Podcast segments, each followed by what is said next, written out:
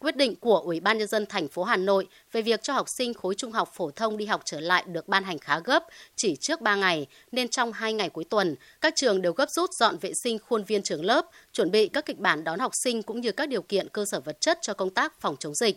Là trường chuyên cấp thành phố, trường Trung học phổ thông chuyên Nguyễn Huệ, quận Hà Đông, quy tụ học sinh đến từ rất nhiều quận huyện khác nhau. Toàn bộ giáo viên của trường đã tiêm 2 mũi vaccine phòng COVID-19, 100% học sinh hoàn thành tiêm mũi 1 là điều kiện quan trọng để nhà trường yên tâm hơn khi đón học sinh trở lại trường vào tuần tới. Để đảm bảo giãn cách, trường đã phân làn lối vào trường theo 3 dãy nhà khác nhau. Phòng y tế, phòng cách ly được trang bị đầy đủ các thiết bị tối thiểu nhất cho việc phòng chống dịch COVID-19. Bà Phạm Thúy Hằng, Phó Hiệu trưởng nhà trường cho biết. Học sinh đi vào tại tòa nhà nào thì theo cái biển chỉ dẫn ở cái luồng của tòa nhà đó. Thế và ở mỗi một cái điểm, một cái hàng mà chuẩn bị chờ đo thân nhiệt thì nhà trường cũng đã kẻ những cái vạch sơn đảm bảo cái khoảng cách. Chỉ có 2 ngày để rà soát, hoàn thành các khâu trong phòng chống dịch, nên thời gian chuẩn bị của các trường khá gấp rút. Tuy vậy, các trường đều không chủ quan lơ là trong công tác phòng chống dịch, mà đều chuẩn bị các điều kiện tốt nhất, đảm bảo an toàn nhất để đón học sinh. Ông Đoàn Minh Châu, Hiệu trưởng trường Trung học phổ thông Nguyễn Thị Minh Khai, quận Bắc Từ Liêm thông tin.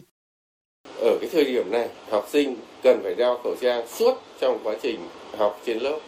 Quán triệt sâu hơn nữa đối với gia đình học sinh là cần phải theo dõi sức khỏe, như là đo thân nhiệt trước khi cho con đến trường.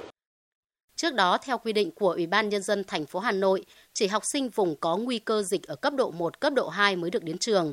Tuy nhiên, theo lãnh đạo Sở Giáo dục và Đào tạo Hà Nội, tất cả học sinh trung học phổ thông đều được trở lại trường, trừ các trường hợp thuộc diện cách ly.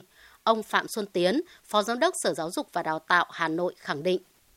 Tất cả các em học sinh mà không nằm trong đối tượng cách ly, tức là F0 hoặc F1 hoặc F2 mà phải cách ly, theo quy định của y tế thì đều được đến trường. Nên chính vì vậy thì đối với học sinh ở các phường, xã, thị trấn mà không thuộc diện cách ly đều được đến trường để tham gia học tập. Đây là thời gian vàng. Cái thời gian này rất quan trọng. Nếu học sinh đến trường được thì ngoài cái việc học kiến thức mới theo chương trình thì các thầy các cô ôn luyện cho các con, giúp cho các con chuẩn bị cho cái kỳ thi kết thúc học kỳ 1. Theo Sở Giáo dục và Đào tạo thành phố Hà Nội, sau khi học sinh cấp trung học phổ thông đi học lại được một tuần, Sở sẽ có đánh giá để rút kinh nghiệm. Từ đó, Sở sẽ tham mưu với Ủy ban Nhân dân thành phố để xem xét cho học sinh các khối lớp khác trở lại trường. Tuy nhiên, sẽ không thực hiện đồng loạt mà hạ dần từng cấp học với điều kiện kiểm soát dịch tốt.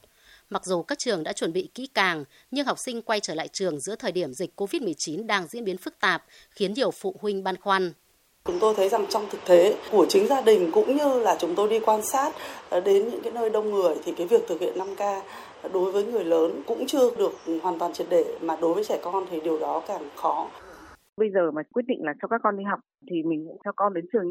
Tại vì lần cũng không thể nào mà con đi học ở nhà, con đi học ở trường được.